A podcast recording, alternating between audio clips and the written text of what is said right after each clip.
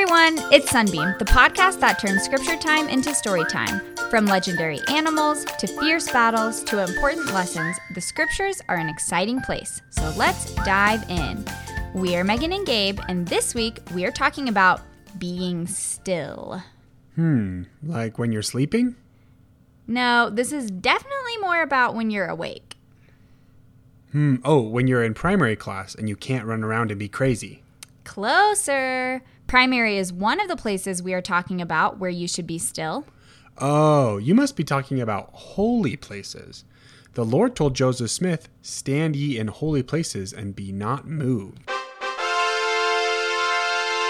That's right.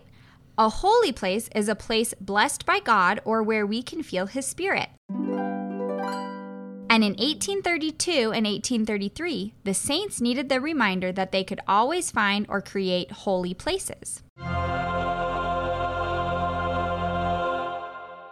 At Christmas time in 1832, there wasn't much Christmas cheer among the saints, or really around the whole United States. One state, South Carolina, was unhappy paying extra money to get things from other states.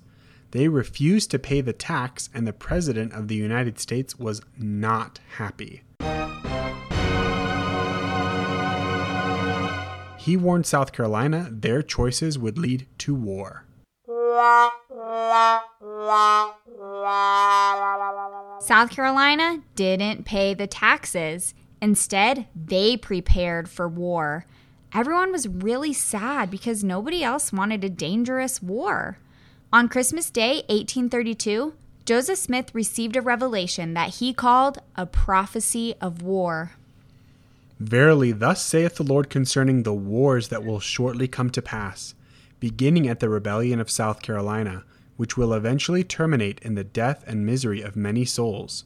And the time will come that war will be poured out upon all nations, beginning at this place.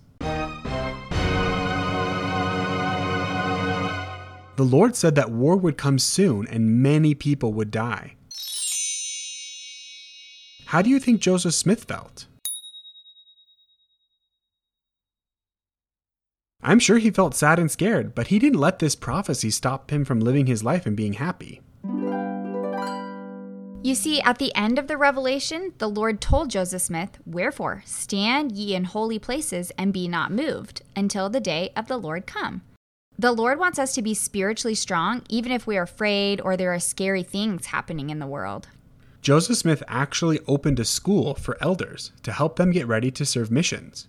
He called it the School of the Prophets, and very often a group of men would meet to learn more about the gospel.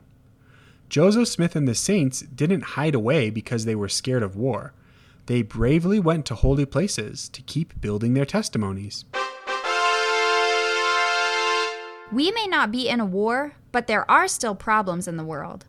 And we have to choose if we're going to be scared of those problems and worry all the time, or if we're going to focus on keeping the commandments and trust that the Lord has a plan for us. We don't have a school of the prophets, but can you think of a holy place that you can stand in or go to? The temple is a wonderful holy place. Some temples aren't open yet, and you probably aren't old enough to go inside yet, but you can prepare to go in. Maybe you can even visit the temple grounds and feel the Spirit there. Or you can support your parents or other grown ups when they want to visit the temple. Church can be another holy place. You can take the sacrament to remember Jesus Christ and try to be more like him. You can learn the gospel in primary. You can be reverent so it stays holy for you and everyone else. Did you know your home can be another holy place? That's right.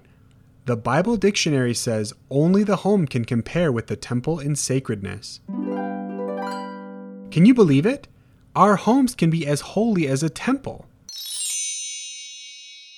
How can you make your home a holy place? I can use a nice voice even if I'm upset, and I can help my family remember to say prayers and study the scriptures. I can help my family members and be cheerful about it, and I can teach my family about the gospel.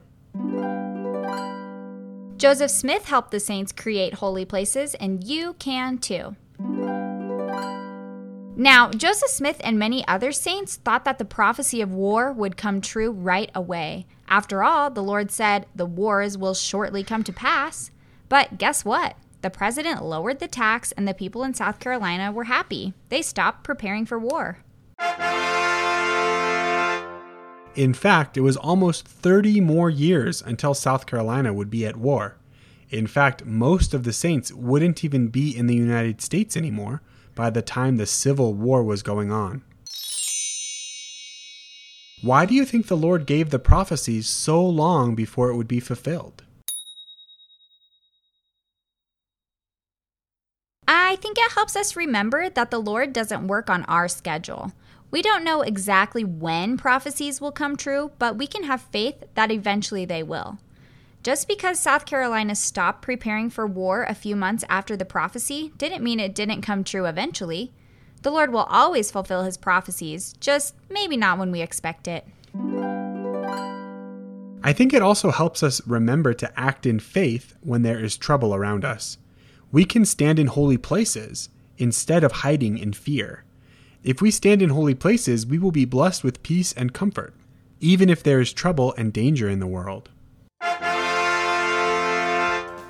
Talk with your family about how you can make your home a holy place. We'd love to hear how you're doing it. You can get in touch with us on Instagram at sunbeam.stories. We love to hear from you guys. Until next time, this is Sunbeam.